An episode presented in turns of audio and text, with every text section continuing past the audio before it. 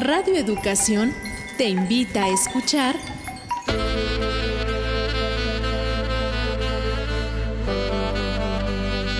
Sexualidad en tu propia voz. Mujeres, tu cuerpo, tu placer, tu libertad. Tú decides. Sex Mujeres. La historia de una es la vida de todas.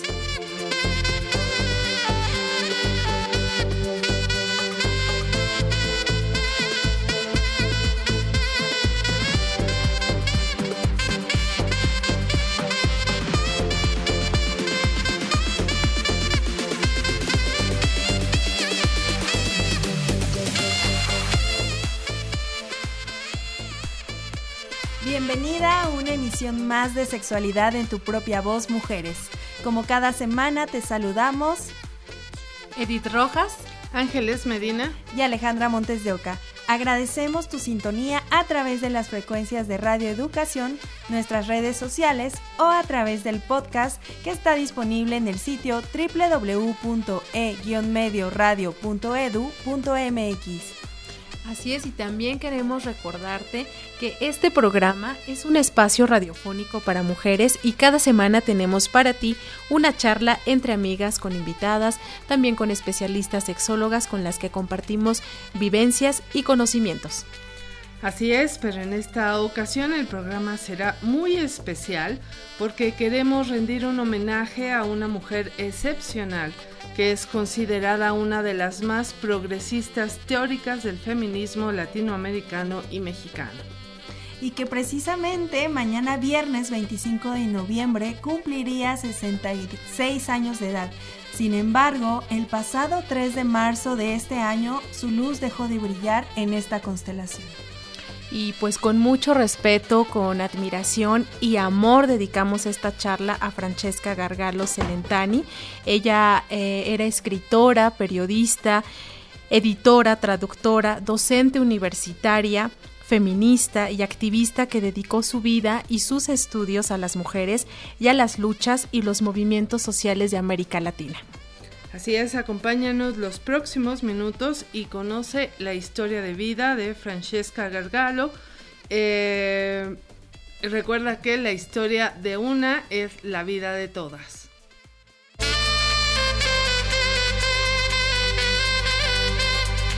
Sexualidad en tu propia voz, mujeres. Entra en contacto con nosotras al número de cabina 55 41 55 10 60. WhatsApp 55 12 33 29 15. En Facebook, Sex Voz Oficial. Twitter e Instagram, arroba sexmujeres-re.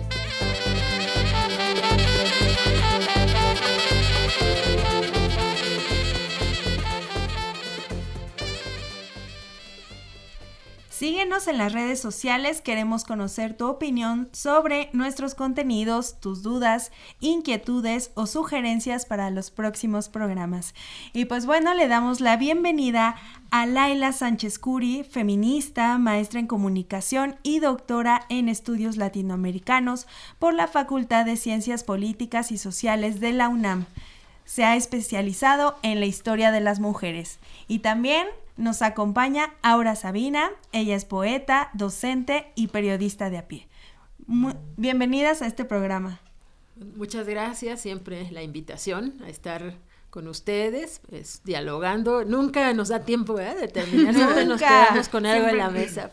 Y yo creo que hoy tenemos también mucho que hablar de Francesca, así que que se quede la gente porque va a ser un súper programa. Definitivamente. Aura, bienvenida.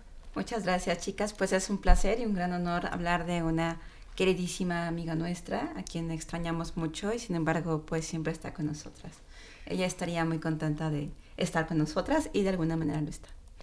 Sí, claro, así es. Y pues como lo estábamos mencionando en un inicio, que este programa es con respeto, admiración y amor por el trabajo de Francesca, pero también eh, por su historia de vida y por la mujer que, que era ¿Y qué les parece, Laila, Aura, si comenzamos con parte de la biografía de Francesca? ¿Quién es Francesca? ¿En dónde nace? ¿Y por qué es que llega a México y se enamora de América Latina? Pues eh, ella es de origen italiano, eh, nació en Siracusa, en Italia, ¿no? Y bueno, pues eh, estudió filosofía, era filósofa.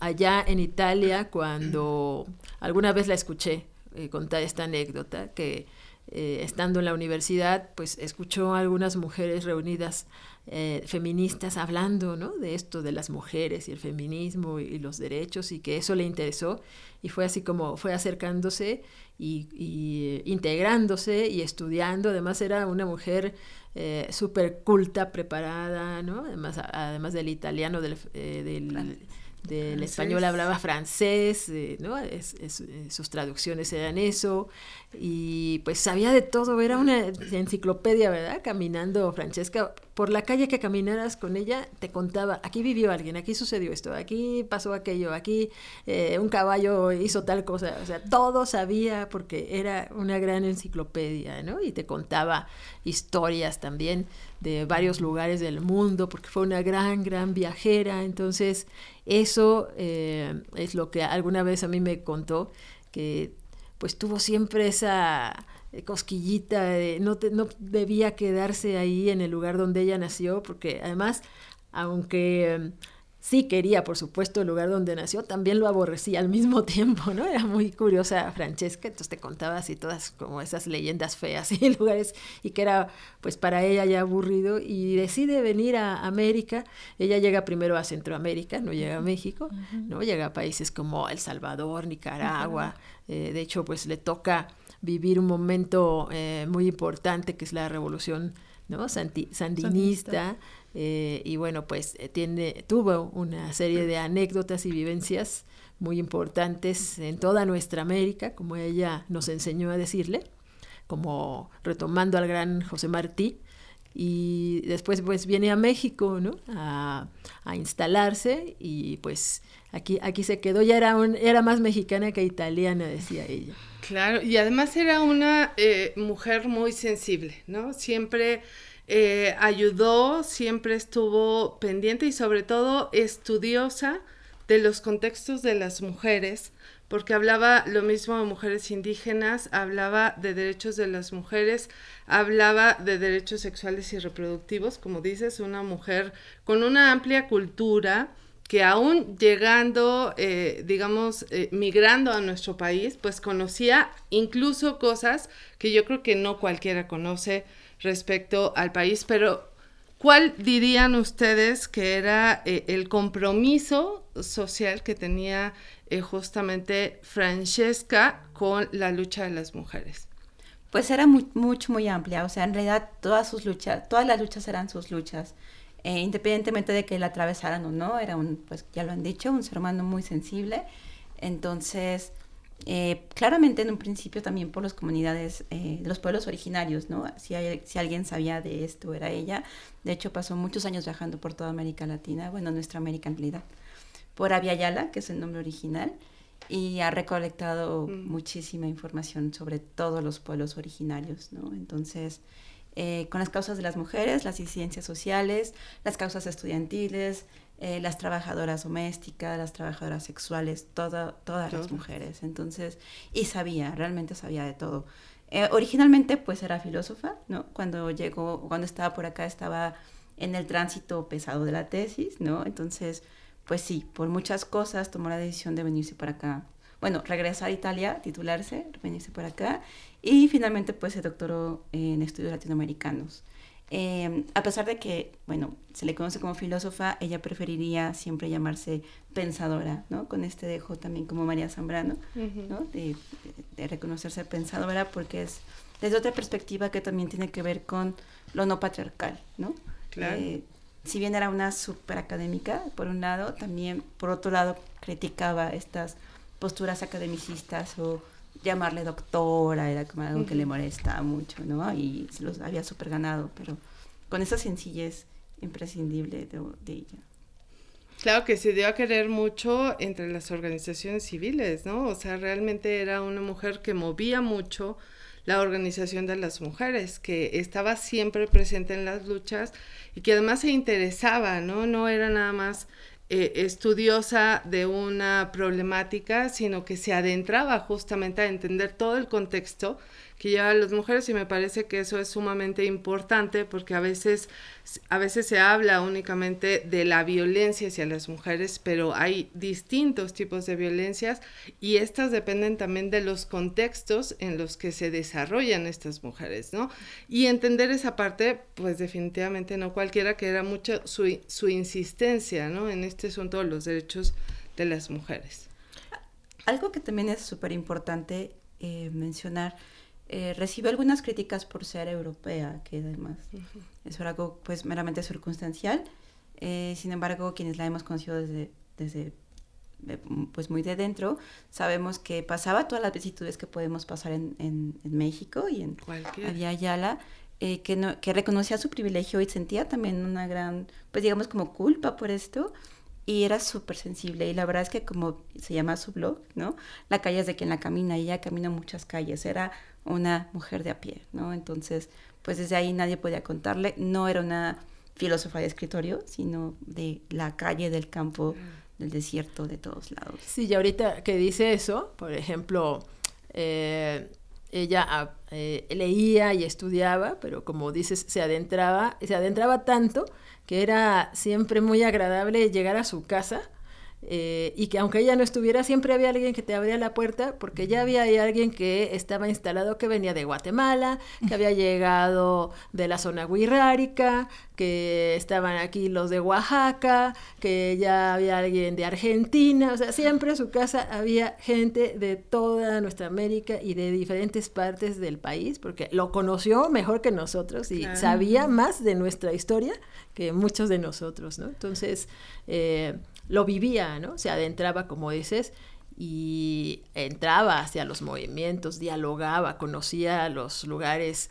la geografía, las personas, es decir, eh, no como ahora, ¿no? Mucha gente que dice, ay, sí, hay que ir a hacer la revolución y da un clic en el internet, ¿no? No, ella sí eh, nos enseñó, creo que en esa parte fue también una gran maestra de enseñarnos a dialogar con diferentes personas, con diferentes movimientos, con diferentes organizaciones y entender ¿no? de, dónde venía cada una.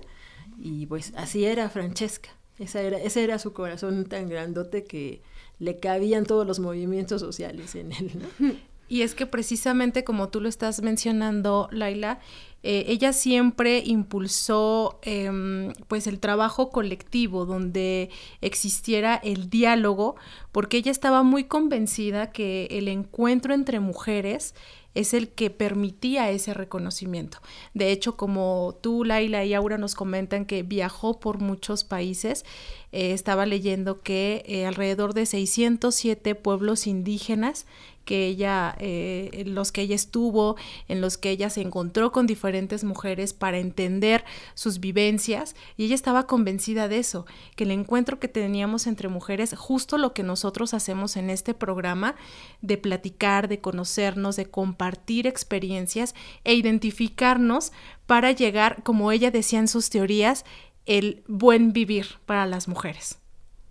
Así es, eh, siempre, de hecho, creo que Aura y yo somos parte justamente de esa, de esa red que ella fue formando entre mujeres y con ella hemos conocido a otras tantas, como digo, de, de muchos eh, espacios con muchas propuestas diferentes, desde artistas, desde activistas, académicas, eh, no académicas, de todo había siempre con ella y pues nosotros somos parte, digamos, de resultado de, esa red de trabajo eh, que se hizo con ella, este, además de amiga, pues fue nuestra maestra, ¿no?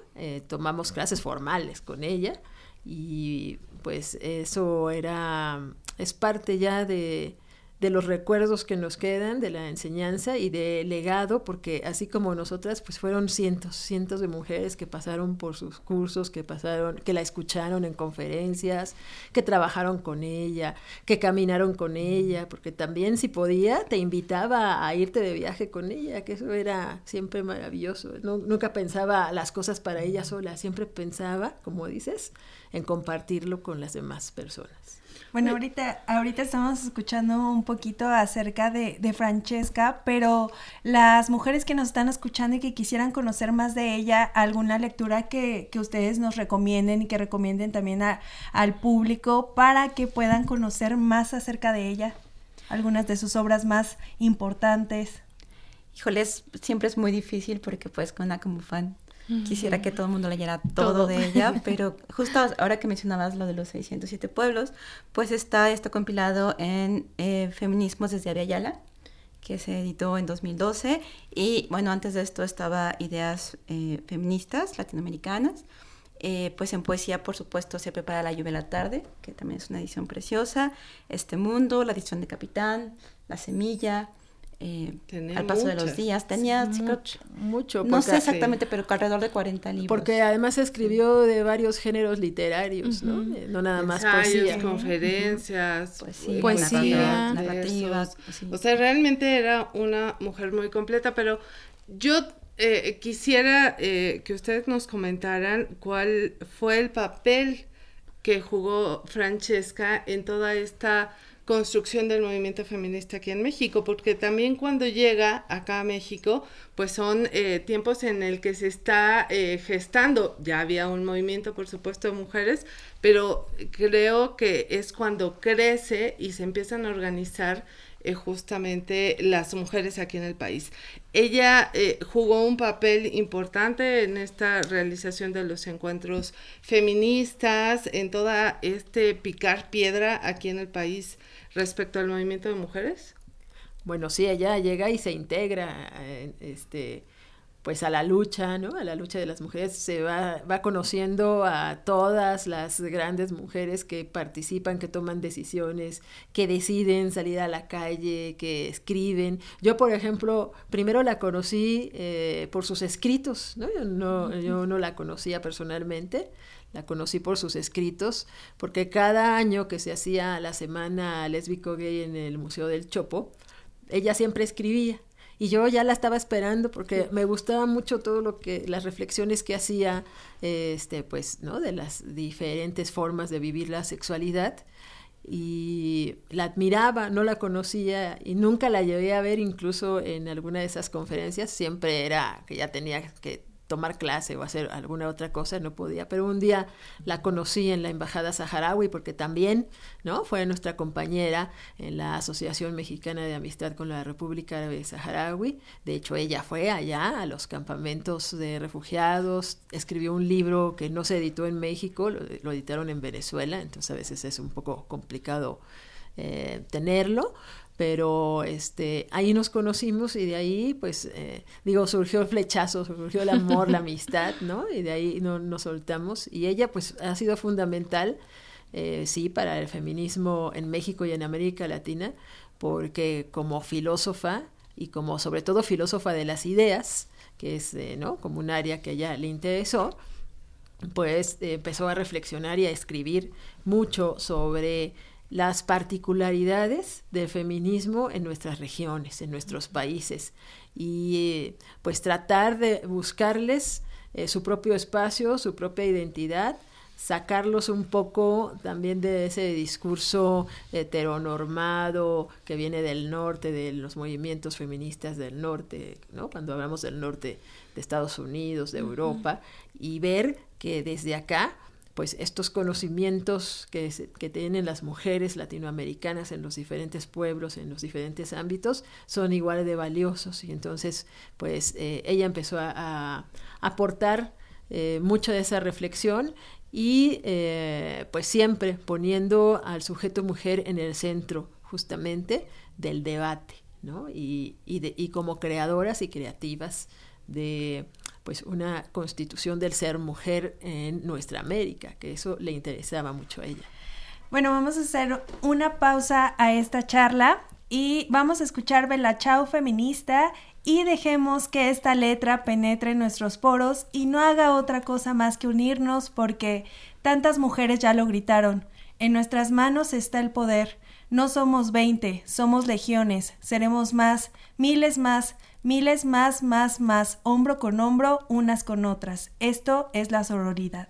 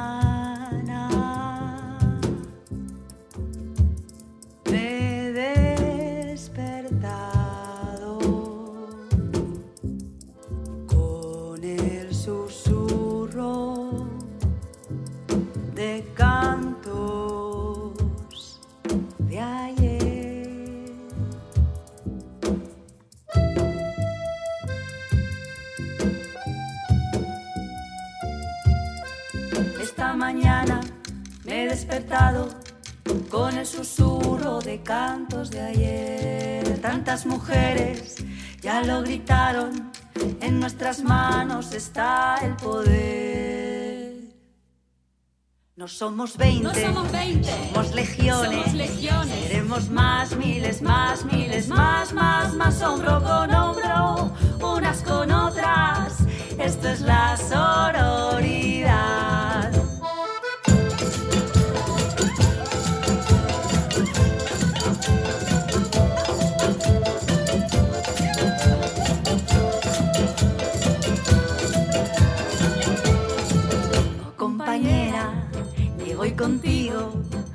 Patriarcado hacemos caer con nuestras voces fuertes y libres. La humanidad va a florecer. Salimos todas, Salimos todas juntas y unidas. Juntas y unidas. sociedad deseamos cambiar. Somos las nietas de aquellas brujas que no lograron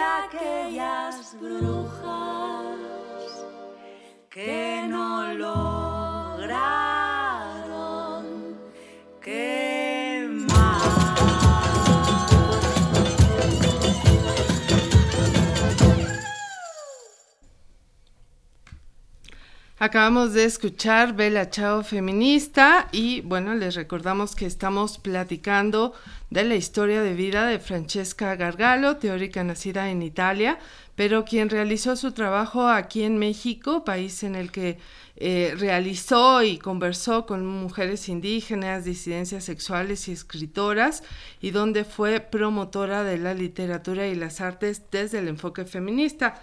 Están con nosotras Laila Sánchez Curi y ahora Sabina. Ahora tú nos quisieras comentar algo respecto a esta eh, canción Belachao feminista. Eh, pues sí, ahora justo me vino a la mente en el año 2018 que se llevó a cabo el primer encuentro de las mujeres que lucha en, en, zona, en, una zona, en un caracol zapatista, en el caracol zapatista Morelia.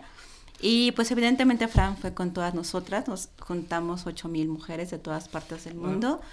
Y por, en muchas ocasiones esta canción fue interpretada, entonces sí de por sí ya tenía una carga fuerte y fue maravilloso porque todas estas mujeres estuvimos acampando tres días solas, fue precioso porque por fin las mujeres pudieron tener, o sea, llevaban a sus criaturas y entonces entre todas las cuidábamos, todas podían eh, vivir sin acoso durante ese tiempo y fue una experiencia fortísima para todas y sobre todo conocer todo este eh, legado, todo el conocimiento de las eh, del pueblo originario de, bueno, todas las mujeres zapatistas más bien, que son varios pueblos. Entonces, en este momento, claramente la recuerdo. Recuerdo mucho a Fran y caminando, caminando, y tomando cursos, bueno, eran talleres más bien, tomando talleres. Entonces, fue un momento muy emotivo porque al final, pues, todas, en varios puntos, pues, estuvimos llorando de la emoción de encontrarnos, ¿no? Claro que esta eh, canción justamente ha también sido un himno eh, feminista, ¿no? Que ha reunido eh, justamente a muchas mujeres, pero bueno, también parte de la obra de Francesca, pues es la poesía y tú nos querías ahora leer un fragmento de esto que, que escribió Francesca. Sí, pues a nuestra amada Francesca le hubiera gustado tener más reconocimiento como escritora, o sea, no solo como eh, la pensadora feminista, sino también como escritora. Y este bellísimo poema que se encuentra en el libro Se prepara la lluvia en la tarde, editado por la Universidad de Claustro de Sor Juana y Ediciones sin nombre. Y está dedicado a nuestra amada Elena. Para Elena, el amor que me acompaña. Petén es el aire que denso respiras, mientras atraviesa su amanecer. De Zaraguato iracundo, cuatrocientas voces de sensontle, guacamayas alborotadas, y yo que quisiera defenderte con la fuerza de un jaguar poderoso. Yo voy contigo. Es el sabor a boca de las hojas caídas, la caoba y la ceiba, que sin lianas sostienen un mundo de insectos. Antes de la carne y el caballo, mucho antes del cuchillo y los piratas, cuando el mar verde era neblina tras la lluvia, ya estaba el guajolote azul y la pantera, las sombras del río Belice, la trenza gruesa por donde se sostiene la cola de mil monos. Ya estaba Coralillo a la espera. De selva son las veredas que bifurcan el destino de todas las vidas. Plumajes revolotean por la orquídea negra de un pino caliente y la filigrana de una araña se cruza por tu cara. Sudas la madrugada entre goterones de lluvias veraniegas y feroces lodazales el viento se detiene, un aullido persistente orada la ternura de tus pensamientos, y yo contigo, contigo yo. Wow. Que, bueno, este poema está dedicado a su hija. A Elena, sí. ¿Dónde podemos encontrar este poema, Aura? En Se prepara la lluvia a la tarde, se llama el poemario. Y ese poemario es de Francesca. Francesca.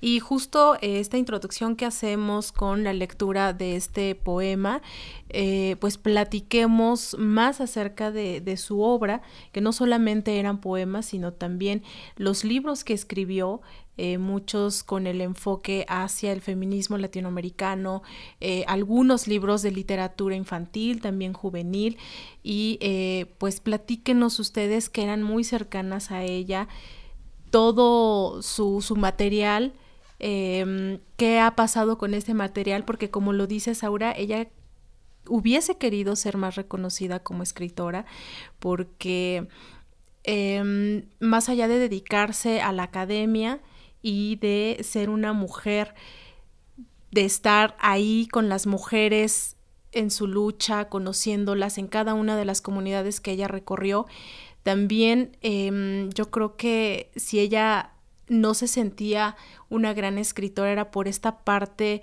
de sus teorías que decía antihegemónica, eh, pues antipatriarcal, o sea, era más libertadora, ¿no?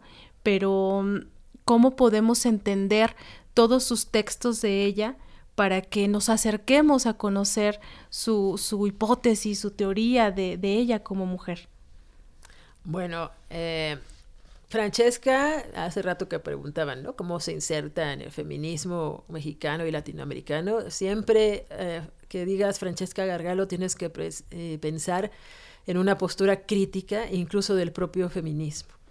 Una mujer que eh, en su pensamiento siempre fue muy crítica de todo y buscando siempre argumentos, ¿no? Como digo yo, crítica y no criticona. Es decir, siempre buscaba los orígenes eh, de, incluso de las palabras, siempre buscaba cuáles eran las genealogías por las que alguna idea o alguna costumbre eh, o algún término había llegado y cómo lo estábamos usando. Entonces fue crítica y a lo mejor por eso, pues mucha gente a veces la veía así como que le daba un poco de temor acercarse porque eh, pues además como italiana, sí hablaba fuerte y este y a veces era demasiado expresiva, ¿no? Y sacaba de onda a mucha gente.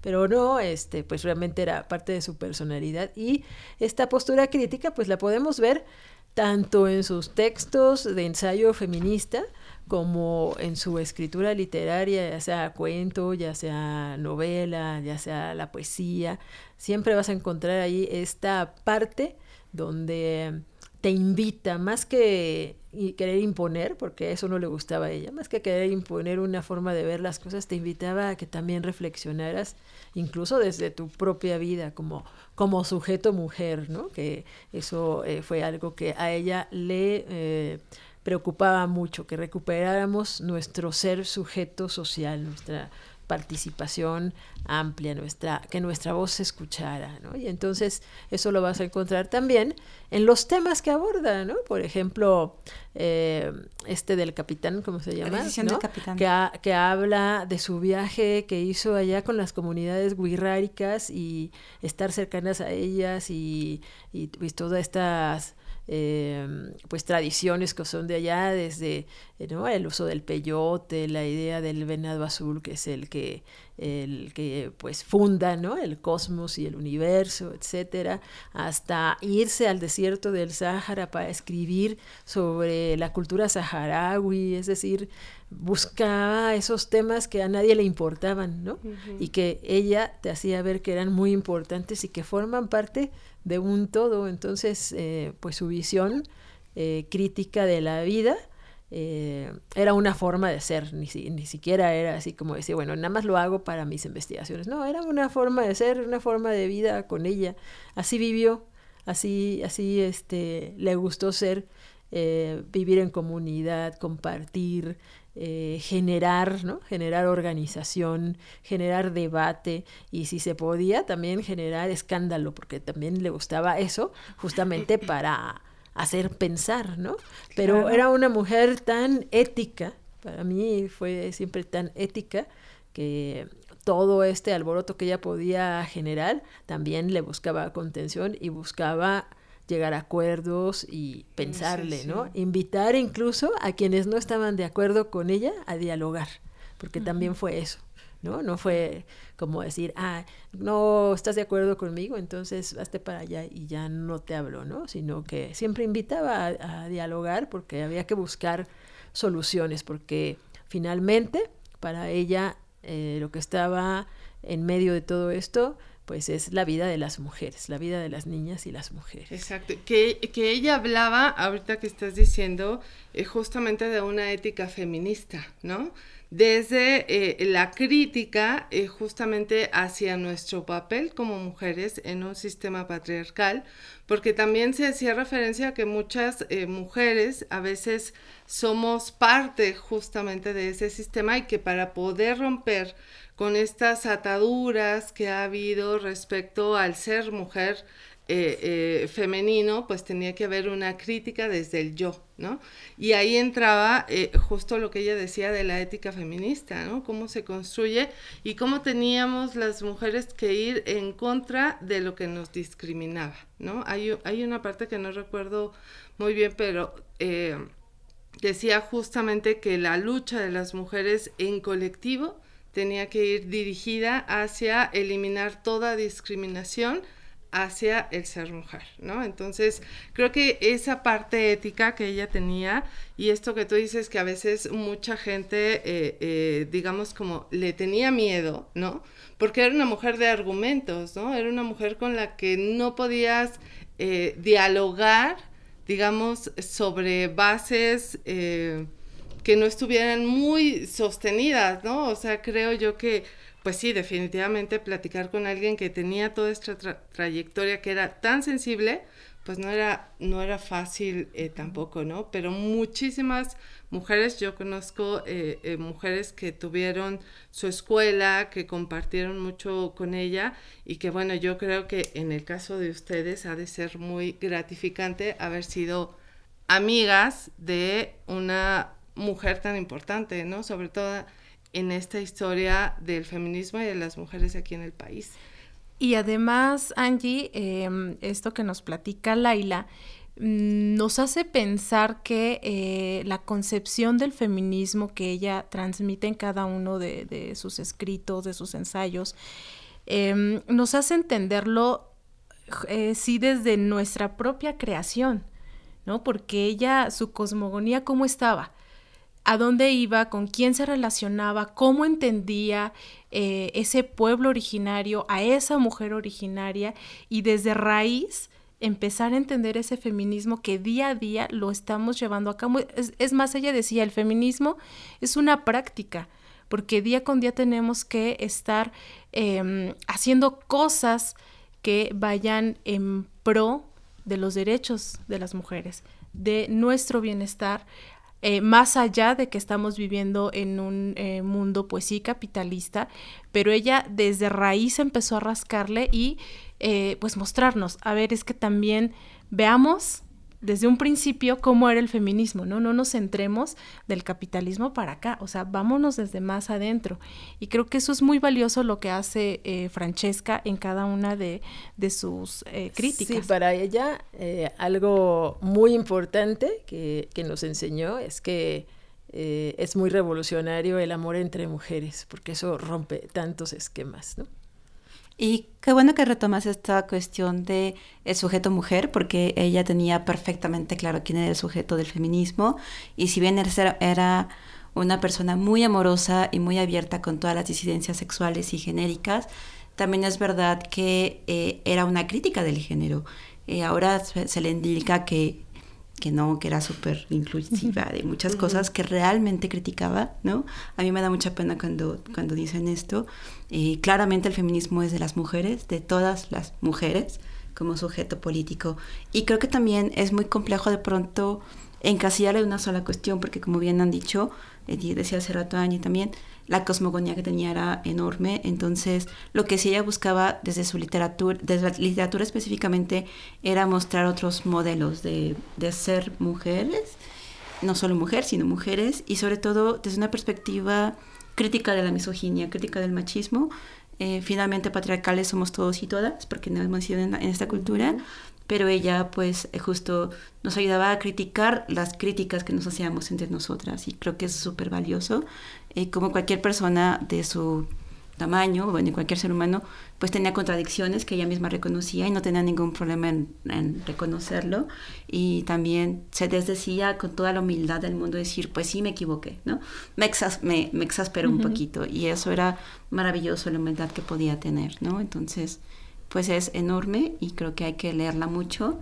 Y pues eso, eh, ha sido un privilegio ser su alumna. Eh, solo quiero eh, recalcar un poquito, yo la conocí hace 14 años en el contexto de la Universidad Nacional Autónoma de México, de quien fue fundadora, y e-, este, este seminario de feminismo latinoamericano en un principio, que después fue feminismos nuestroamericanos y después fue la seminaria, estaba dentro del marco de la maestría en derechos humanos eh, y también ella fue fundadora de la, la carrera de creación literaria, la licenciatura de eh, creación literaria y de filosofía de las ideas. Entonces, em, pues eso, una mujer muy controversial que también ahora se le hacen muchos homenajes.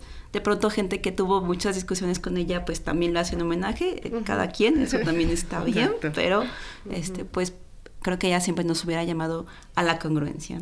Sí, esto es en la Universidad Autónoma de la Ciudad de México, lo que tú nos estás mencionando de eh, pues el seminario que se impartía en esta maestría y también ella como fundadora de estas dos carreras que forman parte de esta casa de estudios. bueno, si nos pudieran contar, eh, este, Laila, Aura, eh, ¿a quién iba dedicada su obra? Eh, eh, bueno, esta es una pregunta que, la pueden responder. Ahorita nos vamos a ir a un corte. Vamos a escuchar Cosas que sorprenden a la audiencia de Vivir Quintana, una gran compositora mexicana. Eh, hace que cada una de sus letras nos llegue al corazón y nos vibre el alma, tan capaz de retratar los escenarios en los que vivimos y hacernos sentir identificadas. Te invitamos a conocer una más de sus canciones.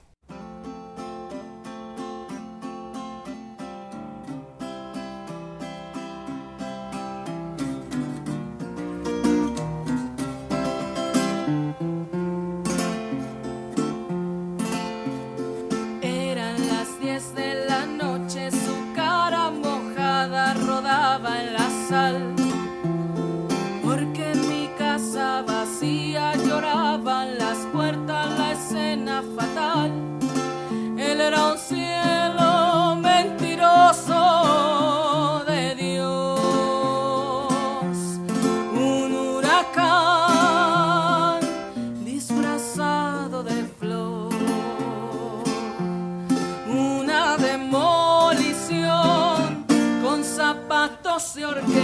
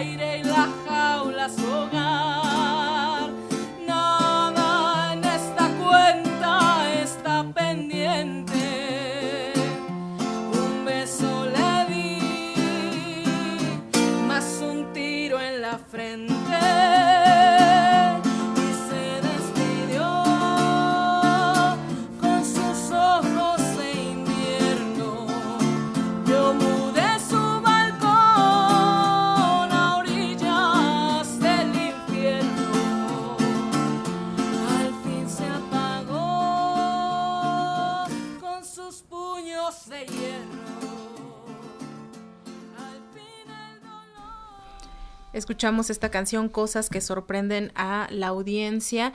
Y pues gracias a Laila y a Aura que nos dijeron que em, a Francesca le gustaba la música de Vivir Quintana. Y pues por eso eh, elegimos esta, esta canción que pues la va a escuchar hasta donde esté Francesca, pero em, ya casi estamos terminando este programa, Aura, Laila.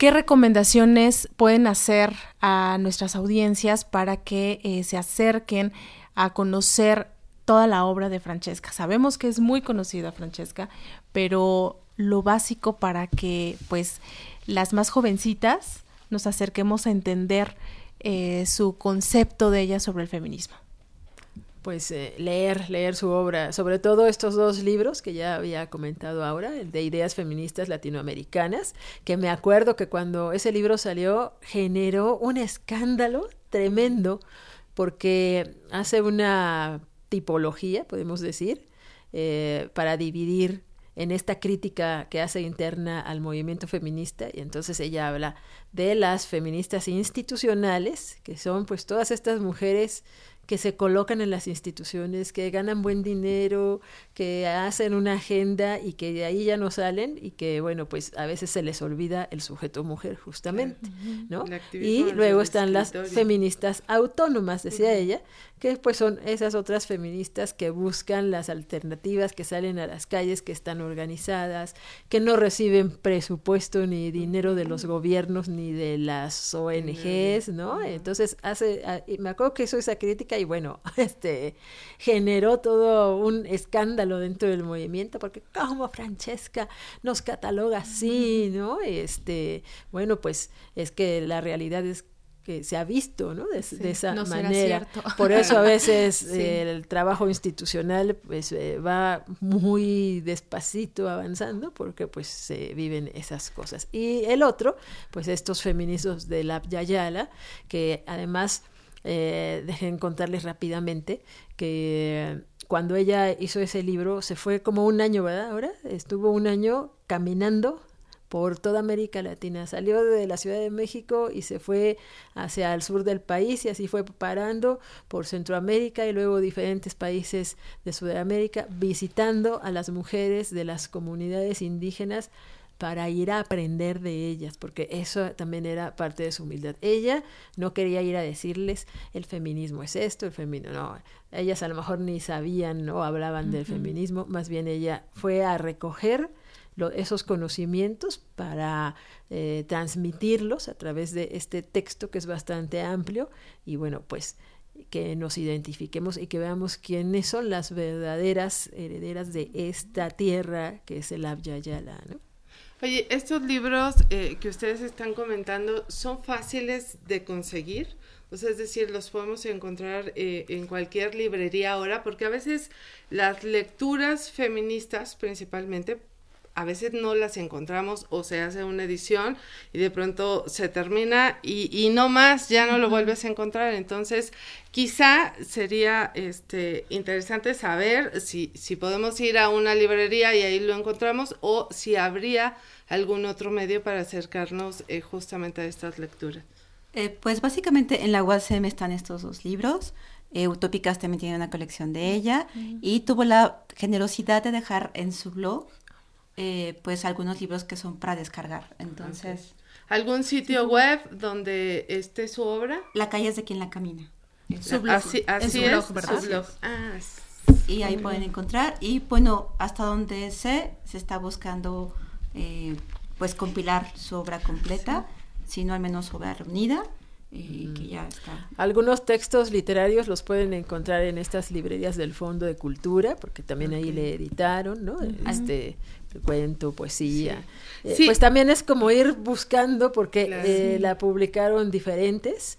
¿No? Porque también ella era así, como que buscar, y también tiene bastantes libros en otros países que, pues, ediciones que no llegaron a, México, ¿no? Y que hay que estar escarbando, a lo mejor en alguna librería ahí de esas que tiene cosas raras, o en una librería de viejo incluso, que te pudieras encontrar. Y un montón de videos también hay.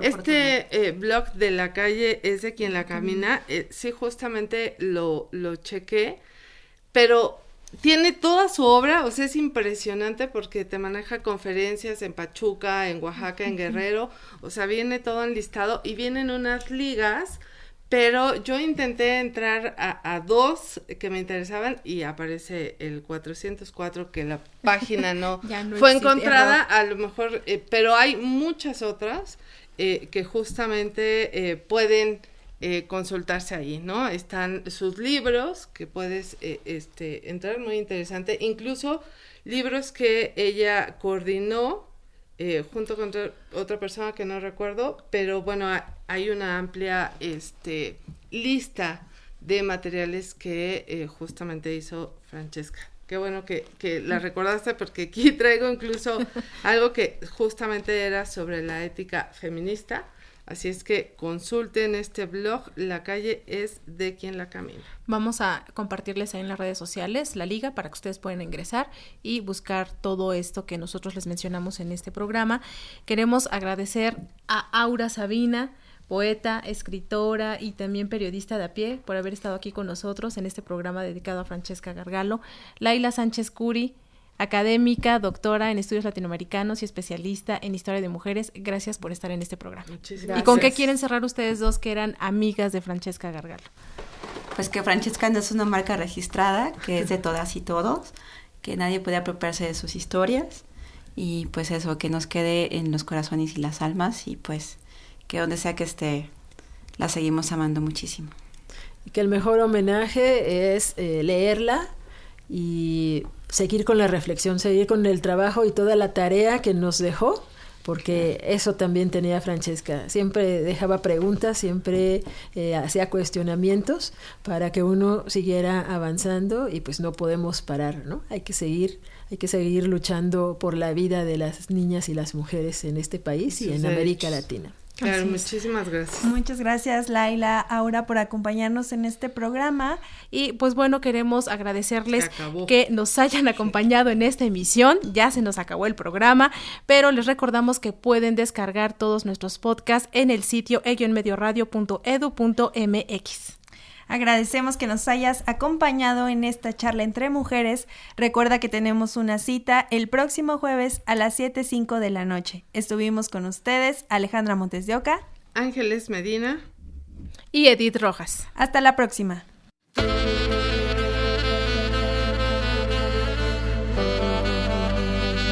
Sexualidad en tu propia voz. Mujeres. Tu cuerpo.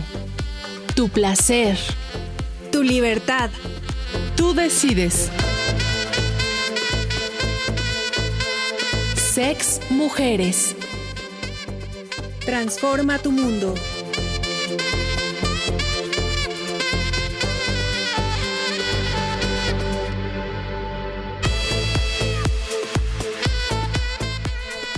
Música de identificación, Yarden Saxofón y Grupo Raraid. Participamos en este programa Luis Antonio Fernández, Roberto Hernández, Óscar Solís, César Lozano, Fernanda Valladares y Denise Godínez en una producción de Graciela Ramírez para Radio Educación.